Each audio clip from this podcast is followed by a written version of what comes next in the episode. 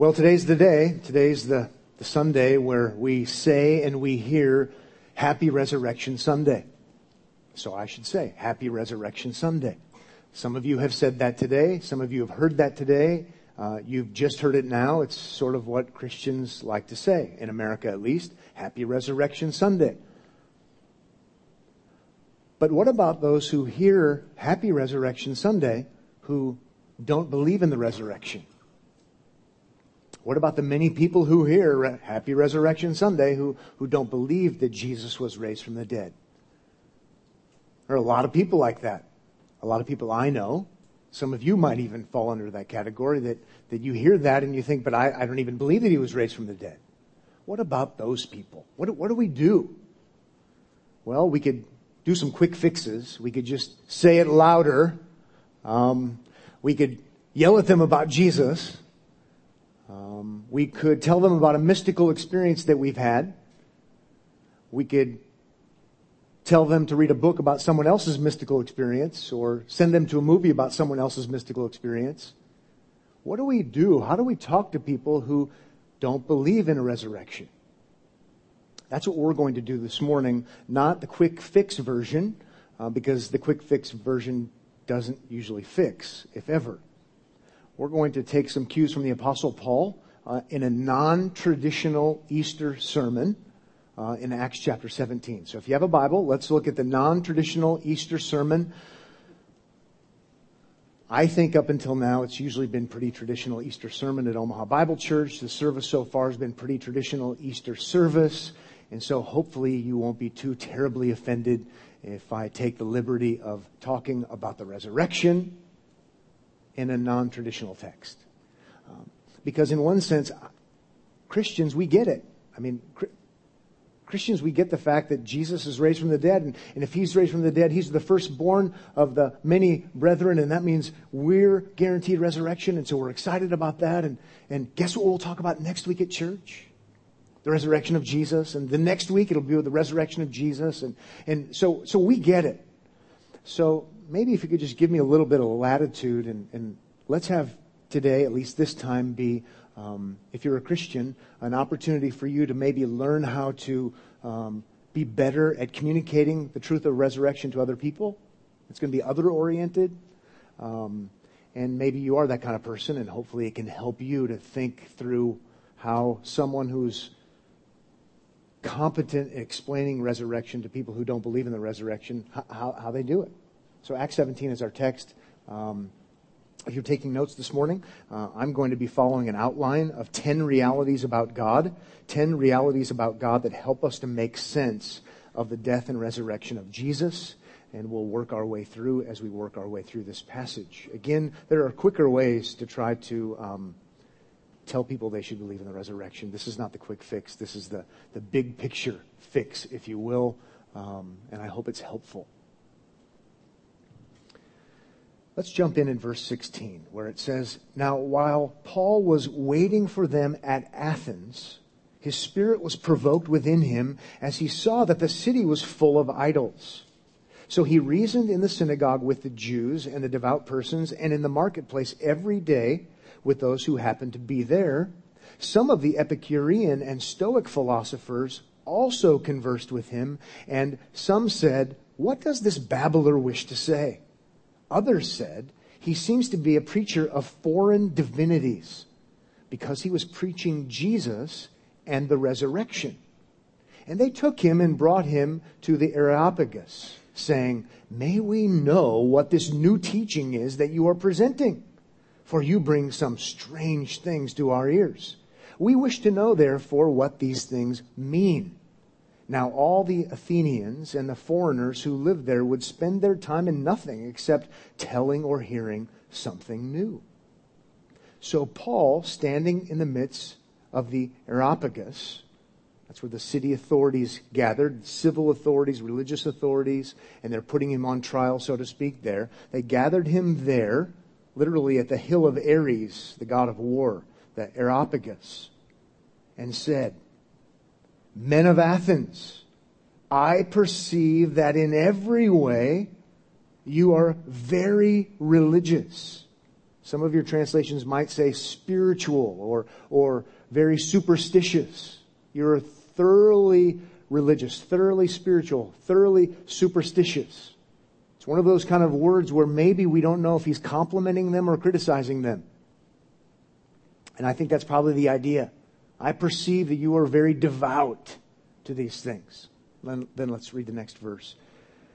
Verse 23 For as I passed along and observed the objects of your worship, I found also an altar with this inscription to the unknown God. What therefore you worship as unknown? This I proclaim to you. And let's pause there for a moment. So far, pretty straightforward, right? He's dealing with people who don't believe in resurrection. Now, these are not atheists, so we can learn some things about how to talk to atheists. That's absolutely true. But here, these are people who are spiritual people. They're religious people. They're, they're into superstition, spirituality. We, we, we talk in those terms sometimes today. Spiritual. I'm, I'm not religious, I'm spiritual. That's kind of the idea. They're really religious and they have so many idols and so many statues and so many different little uh, icons and things all around the city. And they're so committed, Paul, complimenting them or not, we can't really tell, says, You are so devout, you even have an idol to an unknown God. Got to cover your bases. You know, just in case we missed one among the pantheon, right? Many gods. Let's make sure we have this, this one. But they're resurrection deniers. And we're already now to our first reality about God that helps us to put the resurrection in place. First reality about God that helps us to understand the significance of the resurrection would be God is knowable. God is knowable. Not noble, he's that too, but here knowable. And before we actually look at where that comes up in our passage, just so you know where he's going and to set the tone of things, he starts by talking about resurrection. They don't believe in resurrection. He's going to come full circle and end on resurrection and show them why they need to believe in resurrection. But in the meantime, what he does is he steps 10 feet back and gives them the big picture about who God is and how they relate to this one God. Okay? To use fancy terms, he gives them the meta narrative, the big story, the big picture. And I would encourage you to make sure you learn that. Because whether you're talking to a polytheist, many gods, somebody who's really into spirituality, or someone who says, I'm not at all, I'm an atheist, the way to communicate with the person in a thoughtful, kind, gracious way is not just by raising your voice. It's by helping them to understand the big picture. The big picture. Start with resurrection, reject it. Let's come full circle. In light of what you believe, in light of what I've perceived in your culture, let's come full circle and I'll tell you the big story and then I'll show you why you really, really, really do need to believe in resurrection. Again, it's not the quick fix. But we probably, as Christians, I'm talking to those of you who are Christians, we, we probably need to get over the quick fix mentality. Um, you know, how's it working for you? probably need to take some notes here and, and say, you know, I want to communicate the resurrection because I care about people and I want them to trust in Jesus. And, and maybe I need to take a little bit more time and a little bit more thoughtfulness. Maybe I need to be a better observer of where, what they do believe and don't believe and how I can take the timeless, st- true narrative and help them understand it so they can believe or they might reject or they might make fun of you, but at least they understood what the real message is. And by the way, that's what they're going to do to Paul. Some are going to reject. Some are going to say we want to hear more. And some are going to say we believe this too. That's what we're aiming toward. Making it so clear that people can at least know what we're talking about. And either make fun of us, which we don't want, say, I've got questions, or say, you know what? Thank you for loving me enough to take the time to show me big picture so that I can see Jesus for who he really is and I trust in him. Okay? That's where we're going. I'm excited about it. Hope you are too. Number one, God is knowable. He is knowable. Not a big deal if you're a Christian, a huge big deal for some other people, though. How do we know that he's saying God is knowable? We know he's saying that because in verse 23, toward the end, when they have an, uh, uh, an idol that says to the unknown God, Paul then says, Look there, what therefore you worship as unknown, this I proclaim to you. As soon as he says proclaim, we're talking about knowing, knowability. You can't proclaim, it's a word for preach. You can't proclaim, at least not truly and effectively, something that, that you don't know, that you don't understand. Although we've all heard sermons that seem like it. in, all, in the best sense, you can't proclaim something that's not knowable. Remember, our context too is it's knowable. He starts with Jesus in the resurrection. And think about this in terms of he's not going to argue this is God is knowable because of something that happened inside of me. We argue that way sometimes. He's arguing God is knowable because he's revealed himself in Christ, who, by the way, different from all the other religious leaders and religious figures, has been raised from the dead. He's different. And so that's why we didn't sing this morning. You ask me how I know he lives. That's why I didn't do the offertory too. But he lives within my heart. That's not his starting point. His starting point was to talk about resurrection, which is historic in real time and real space, verifiable before witnesses. This is not like some religions where the whole religion is built upon what some man experiences in a barn not verifiable, very questionable, or what some other religious leader experiences over the course of 20 years all by himself in the Middle Eastern desert.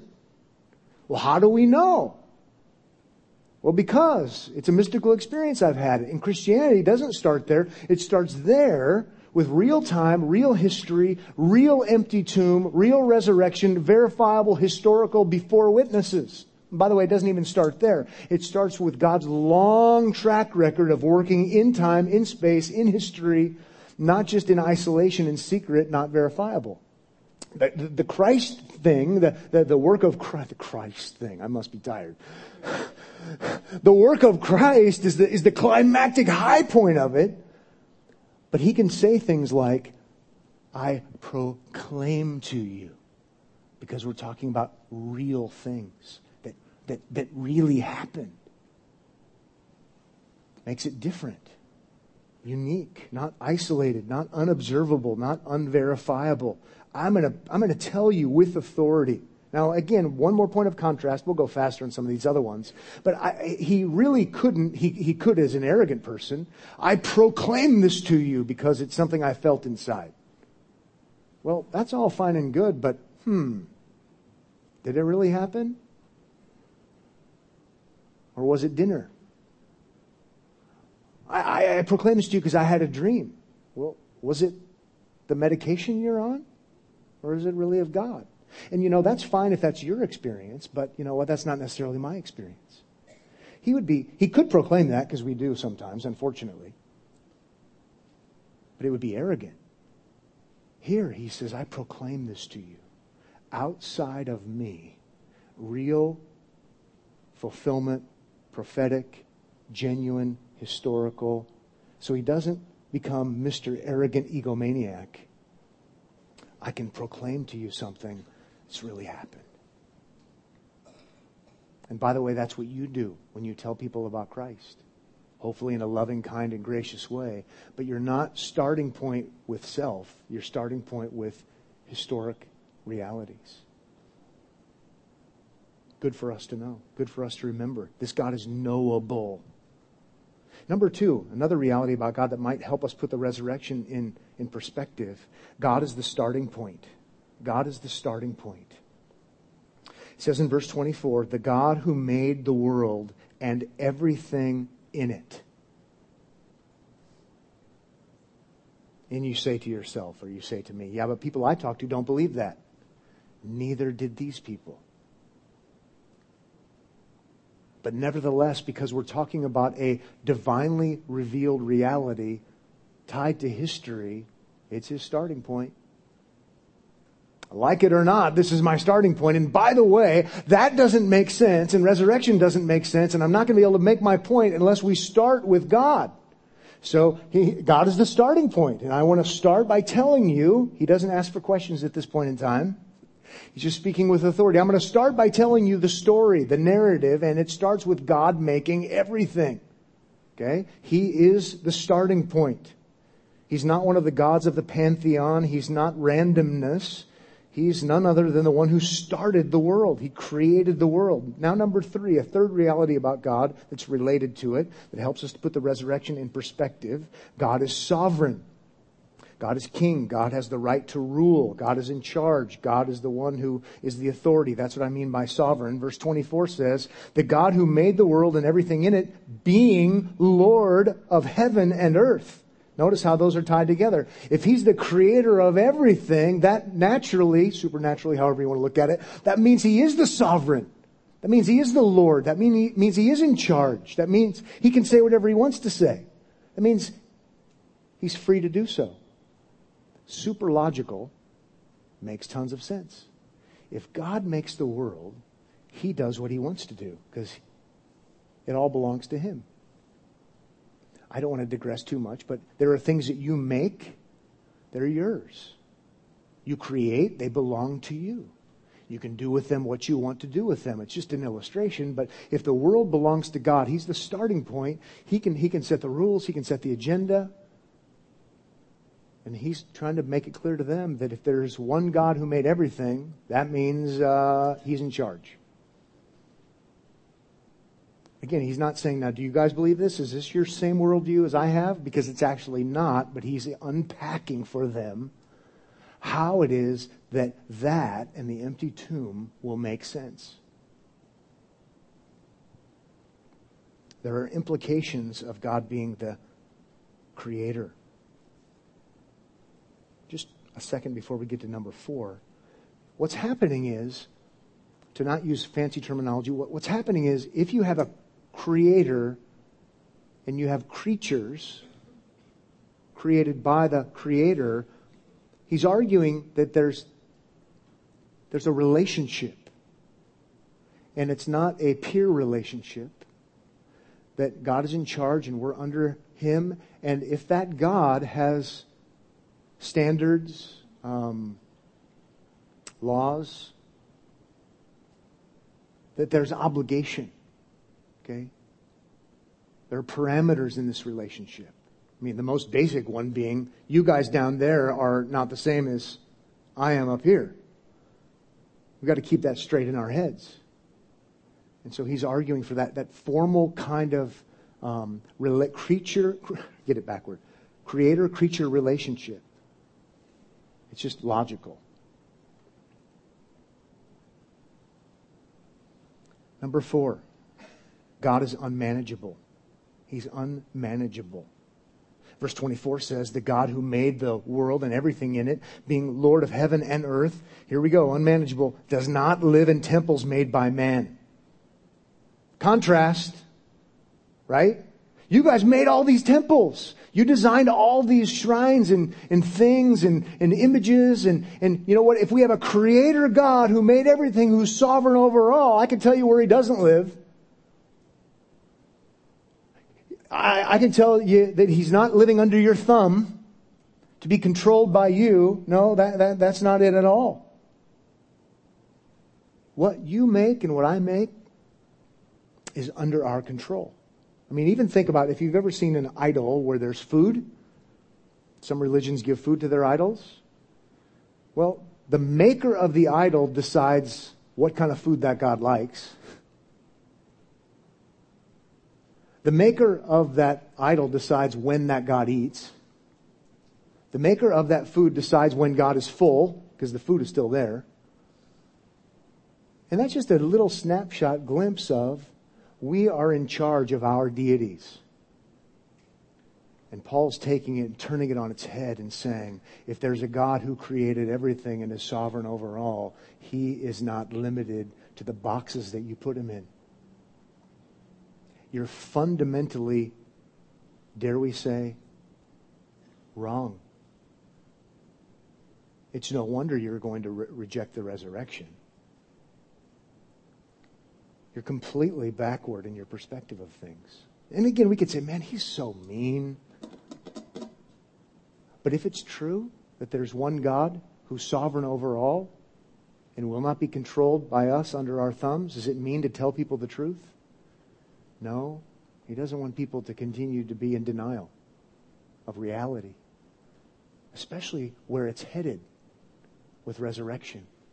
So we can see it as mean, or we can see it as this is this this guy loves them so much that he's willing to even here's what's going to happen: have some of them make fun of him and mock him. God is not manageable. He's unmanageable. He's not made by us. How about number five? God is needless. He is needless. Verse 25 says, Nor is he served by human hands, as though he needed anything. Make a quick list for me. What does God need? Well, he doesn't need food. He doesn't need anything. I mean, just to push a little shock value button, you know, he, he doesn't need our prayers. He calls for them, yes, and he's a gracious God. We're going to see he's personal and he actually welcomes them, but he doesn't need them to make him fulfilled as God. Um, he doesn't need our worship. He calls for it and, and, and he's pleased by genuine worship, and that's true. But you know, God's not up in heaven going, man, I can't wait for him to crank up the guitars. I need guitars. It's all fine and good, a response to his graciousness to us, but he's not there yet. He's making it clear that this God is different. He has no needs. And again, he's dealing with people that are coming from a worldview that day in and day out, their deities are needy. They don't get up by themselves. They don't get propped up on top of the high places and the mountains by themselves. They don't get made by themselves. They actually are created and served by human hands because they are needy deities. And he's got to take that worldview and he's got to show that that worldview is bankrupt. And it's no wonder you're denying the resurrection. What we create is under our control. Ironically, then it controls us. He doesn't go there, but I couldn't resist. Think how crazy it is, even in our culture, where we don't set up shrines, most of us. But we have objects of devotion. Objects of, of devotion, translation, object, objects of worship. And we control them. And then oftentimes, amazingly, what? They control us. We need a resurrected Savior too. Let's keep going. Number five, another reality about God that helps put the resurrection in place if we're going for big picture. God is needless. God is needless. Did we already do that? Needless to say. Just check in, seeing if you guys are awake. Number six. We're on number six. number six. Would you, guys, would you guys have let me go? Good. Thank you. You love me enough to confront me, okay? Even though it might mean I make fun of you and mo- no, never mind. Okay. Let's go to number six. God is provider. God is provider. What's starting to happen now is he wanted to show, let's use fancy language for a second. He wanted to show that God is distant, God is different, God, God, God is beyond us, he's transcendent. But then he also has to make it clear that, that he's close and personal and cares. And this is what makes the Christian God so unique from every other kind of God, because typically it's either or. He's either my buddy, my boyfriend kind of God, and he's under my thumb in that sense, or he's so far and transcendent that there's nothing I can know about him. And he's showing us here, because by the way, it shows itself purposely in the person of Jesus Christ, how it all comes together. Go ahead and look at verse 25, the latter part. Since he himself, See, we don't serve him. He himself gives to all mankind life and breath and everything. He's the provider. He's the one who takes care of us. And this makes sense logically. If he's the creator, he's got to be the provider. And he's making it clear that everything has come from him. By the way, this is pushing us toward, well, so we're dependent. We should listen. We should care what he has to say. And notice the universality of it all. See, they've got the many, many gods. Not, not one of those many gods could call for strict allegiance, strict devotion. None of those gods could say, this is my beloved son in whom I am well pleased. Listen to him as in only him. Because there are all these other gods. But here, notice the universality. He himself, so he's personal, gives to all mankind, that's universal, life and breath and everything. So he's arguing for this God being the, he's the one true God, different from all of your deities. And by the way, notice how inclusive it is. And I can't help but drop that word in 21st century middle America. He's, Christianity is super inclusive. Everybody wants us to be more inclusive. I'm first in line. I, I'm, I'm absolutely wanting to embrace inclusivism. In this sense, but there are implications and ramifications. You want to be inclusive? Yes. There's one God who is over, let's use the inclusive word that we all like, over all. And He Himself gives to all. He, the emphasis is everything, inclusivity, everything we have comes from Him. I'm feeling so politically correct. But there are ramifications if there's one God who's been the giver of all these gifts to all, then he can say things like, This is my Son. The only begotten. Listen to him. The Apostle Peter is not illogical when he says in Acts chapter 4 there is no other name given under heaven by which we must be saved. The inclusivity drives the uniqueness of Christ. And dare we say, the exclusivity. It's so good what Paul's doing here. I might take a little bit different tact talking to one of my friends because they're not Athenians. They might be looking thing, at things a different way, but I'm learning here. I'm wanting you to learn too.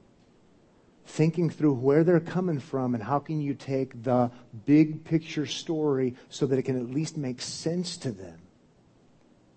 Doesn't mean they're going to believe it, but it can make sense to them. They can see why resurrection is so important. God is the provider He's the one that takes care. And notice then there's going to be obligation if he's the one who's provider. Number seven, God is determiner. God is determiner. So we've got some personal. Now it doesn't seem so personal, but we're going to see that it actually is. Verse 26. And he made from one man, that unites us, that's for sure, every nation, inclusive again, of mankind, to live on all the face of the earth, more inclusivity, having determined allotted periods and the boundaries of their dwelling place. So he's actively engaged. We see that clearly in verse 26. He's not merely the distant God who's utterly and entirely unknowable. Uh, he's involved in the creation, actively engaged, involved. He's not the creation, but he's involved in his creation. There's a difference. And he's a determiner, which for Christians, we, we, we rest in that and we say, we're not, we're not dealing with the God of chance, the God of happenstance, the God who's, you know, not, not predictable as far as keeping his promises and not in charge. We can't really rest in him. Christians, we say, you know, this is our comfort. For those who are not coming to God on his terms, this is a source of oftentimes consternation, not comfort. Determining, determining, I'm the determiner of my own destiny. It's as, it's as if we say, you know, who does he think he is? God or something? It's very godlike to be a determiner. And when we think we're the authors of our own destinies and we write the rules, it makes sense that we make altars and we make deities because we can keep them under our control. We're determining everything about them. You see the whole radical shift in worldview. If he's the creator, sovereign over all, he's determining things. He's in charge. He's God, and you can rest in him. And now I can almost hear earlier in the book of Acts where it talked about God determining to have his son crucified for redemption. You see, this God, who's a determining God, has a plan, has a purpose. It's not just randomness. Uh, history's not going in circles and, and is upside down and, and is never going anywhere. No, actually, this God I'm telling you about in this meta narrative, Paul is saying, actually is a God who, who, who, who is functioning in time, in space, in a linear way. It's all headed somewhere. Jesus is key to where it's headed. Remember this when we get to the end of our text resurrection is important as it relates to where it's all headed. He wants us to see the big picture. I want you to see the big picture. I want you to have a growing burden, if you are a Christian, to help your friends see the big picture.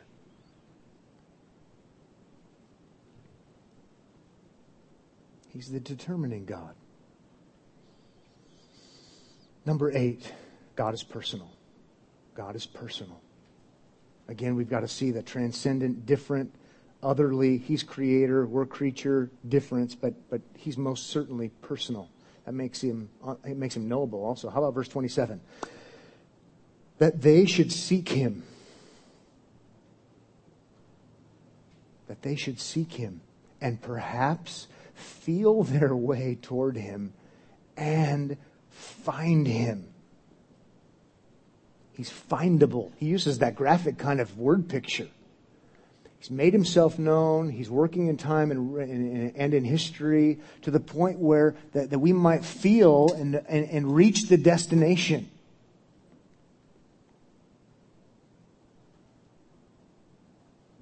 And arrive and find him.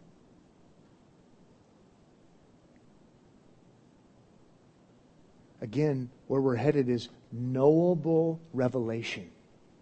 And the greatest climactic point of knowable re- revelation would be Christ coming and making God known, revealing himself, and being raised from the dead. He can proclaim that. He can be found ultimately found in Christ. Remember, he's addressing people that have to have all these gods for all these different things because there's something in them that tells them they've got a problem and they've got to have some sort of way to deal with all these things to the point where they even say an, an unknown God. And he says, you know what? He can be found. And he's going to point to the resurrection ultimately. Well, let's keep going. Continuing on, still number 8, verse 27. Yet he is actually not far from each one of us creator, distant, different, sovereign, determiner, actually not far from each one of us. Then, verse 28, he's going to quote their authorities, quote well known sayings from their culture.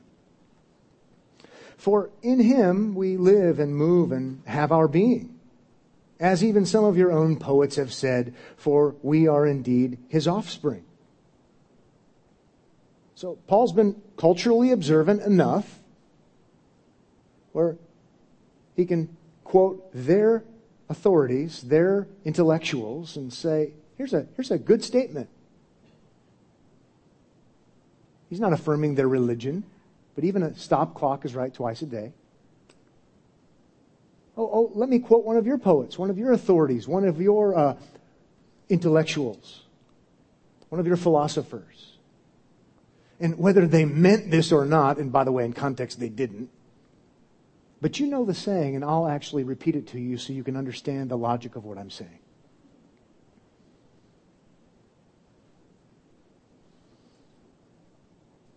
God is personal. And in our context, this God is the God I'm proclaiming to you.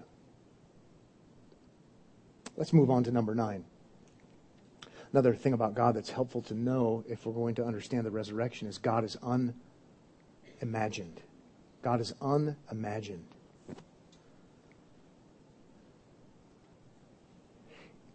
In one sense, the Apostle Paul has, you know, spent enough time in the city, walking around, figuring things out. He may not have gone up and interviewed people, but in effect, he was walking around saying, Who is God to you? Okay? Right? Because he's, he's seeing who God is to them all the different things, all the different worship structures. He's figured out who God is to them. And, and boy, do they have imaginations. okay? They've got some serious imaginations. And he's going to make it clear now that God is unimagined. Okay? God is unimagined. Now, eh, by the way, now we're kind of seeing what he meant when he said, Hmm, I perceive you're very spiritual. Oh, yes, we are. Thank you for your compliment. You, you, you, do you enjoy the city? Maybe it was, I perceive you're very spiritual. You know, wind up. now that you're listening. God is unimagined. How about verse 29? Being then God's offspring, we come from him and not vice versa. Even your poets know that. We come from him and not vice versa. I think that's what he's getting at. Being then God's offspring, as I can even quote from your, your culture, we ought not to think that the divine being is like gold or silver or stone, an image formed by the art and imagination of man. Can't fault him for not using good logic. If we come from him, one thing we ought not do is use our imagination to try to describe who he is. It's, it's, it's ludicrous. It's crazy. It doesn't even make any sense. It's got everything exactly upside down. Now, back to that who is God to you thing. In one sense, I want to commend that question to you in one sense, I want you to ask your friends, you know, t- tell me who is God to you? Because I think that's what Paul did in effect because he was observing how they would answer that. And by the way, if you ask that, you'll be perceived as thoughtful, maybe um, sensitive, um, you know, not like those other Christians. And, and people will say, well, I'll tell you who God is to me and they'll just share their imagination with you. And to me, God is this, and to me, God is that. But be prepared if you're willing to ask the question that way, in a good, loving, caring, compassionate Christian way. You better be doing the wind up. Not literally. Because Paul is going to go on in the next verse to use the label ignorant.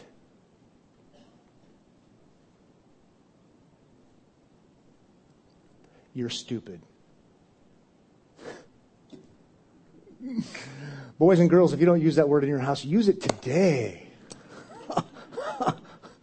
To use your imagination to determine who God is, is foolish, ignorant, stupid, ludicrous, insane, illogical. If we come from Him, how do we figure out who He is? Not by using our imaginations, He's the one who tells us who he is. It comes from him. He's the authority. He's the one who's in charge.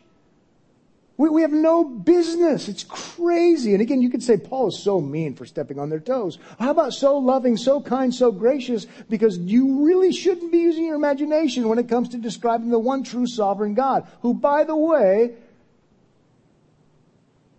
I'm pointing to the cross, is one day going to judge. We're going to get to that.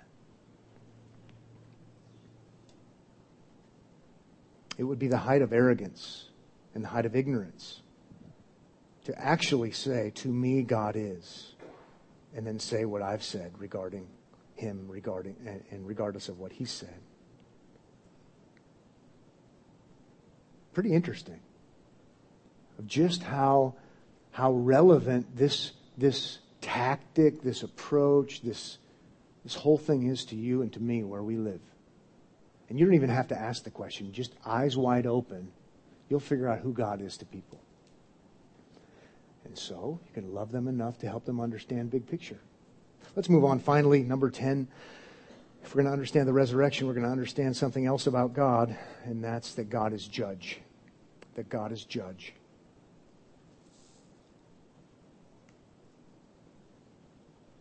Verse 30 says, the times of ignorance. See, I told you what he was going to do. He's talking about what he was just talking about, and that is using your imagination to determine who God is. The times of ignorance, God overlooked. See, he's patient. His personal God is patient. But now, he commands all people everywhere to repent. Notice that again, inclusive language. So inclusive. This one God overall has been patient, long suffering. But you know what? The revelation is climaxed like never before with the coming of his son, which is where it was all headed. And now he's been raised from the dead bodily. You know what? The time for patience is, is, is run out. And now everybody needs to repent. Everybody needs to have a change of mind and stop saying things like, to me, God is. Well, you've just told us a lot about yourself. Thank you very much. We, you need to know who God really is, revealed in His Son Jesus. And so you need to have a, a fundamental change in your thinking. Because God was patiently overlooking, but now there's a command from God. There'll be enough of that. How about verse 31? Because He has fixed a day. Oh, remember verse 26? God determines. Because He has fixed a day.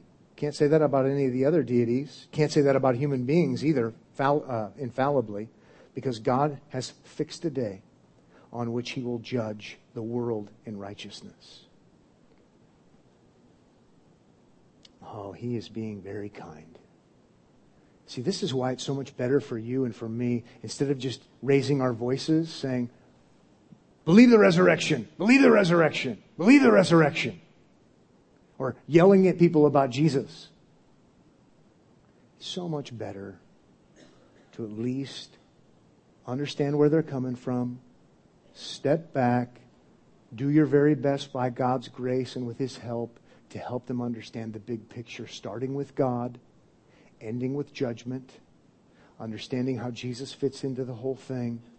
It's the most loving thing we can do because history's going somewhere. God has determined that history is going somewhere, and everyone will give an account one day. Judgment is coming, and God is going to judge, it says, in righteousness.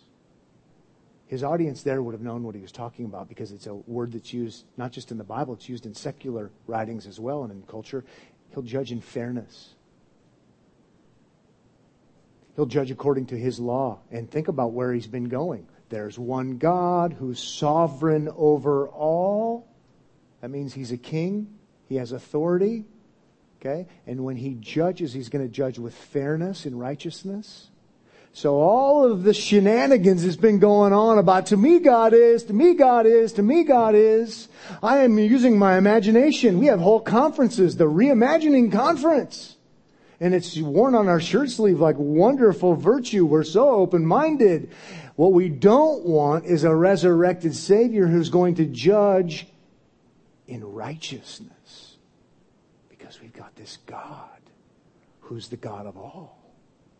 Overall, who's expecting, and rightfully so, for all of us to see him as God and treat him like he's God, not the one of our imagination, but the one he's revealed himself to be most supremely in and through the Lord Jesus Christ.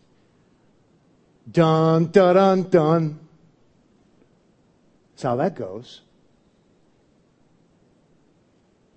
So we can be unloving, selfish, self centered, unkind, ungracious, and when we see the accident in the intersection, we can turn our heads and keep driving and say, I'm such a loving person. Someone may have felt confronted if I would have stopped. Or we can be kind and gracious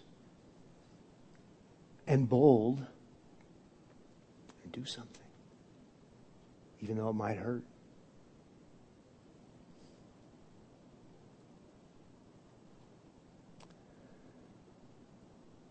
Central to his revelation and purposes is in, uh, we read in verse 1, the latter part, by a man. The judgment's coming by a man whom he has appointed. Remember, he's the determining God, the appointing God, the one who can do whatever he wants to do, God. By a man whom he has appointed. And of this he has given assurance to all by raising him from the dead.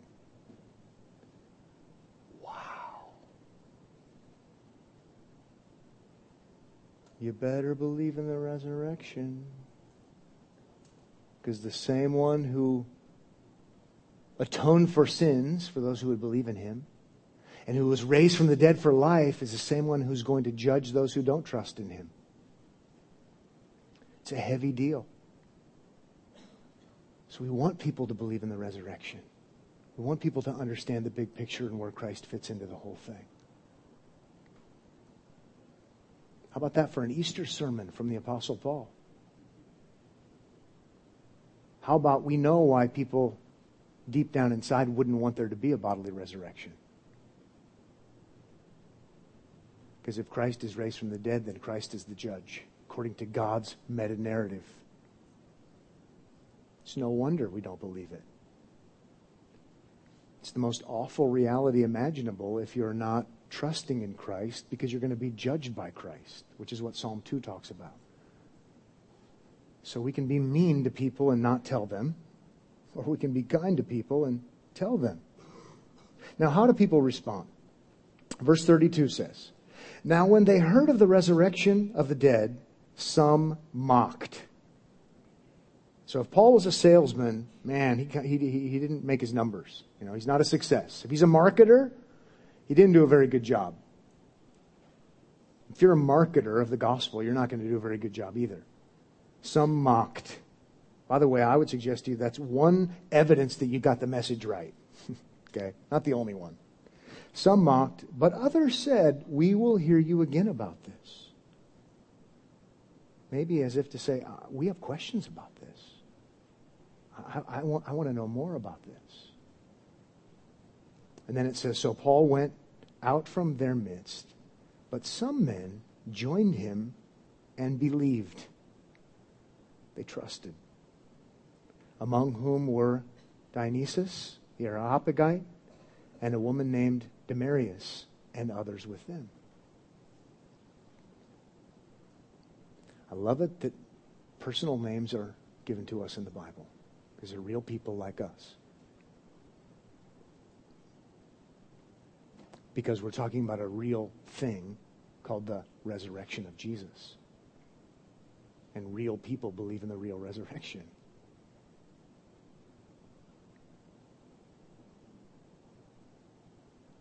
Well, maybe it's a, an Easter sermon like you've never heard before, not trying to just be novel or cute or interesting.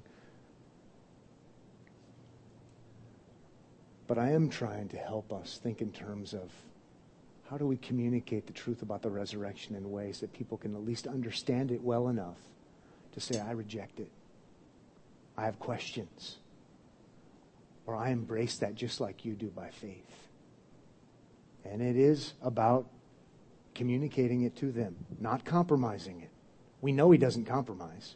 He preaches repentance. He knows they don't like resurrection, and that's his key point. Doesn't compromise at all. But he makes it clear enough that some are going to believe, some are going to mock and reject, and some are going to say, I- would like to know more about this. So my prayer for you is that you would believe in resurrection, yes. And you would then have a growing burden at making it make sense to people in a way that they can understand, not in a way that is compromised. Happy Resurrection Sunday.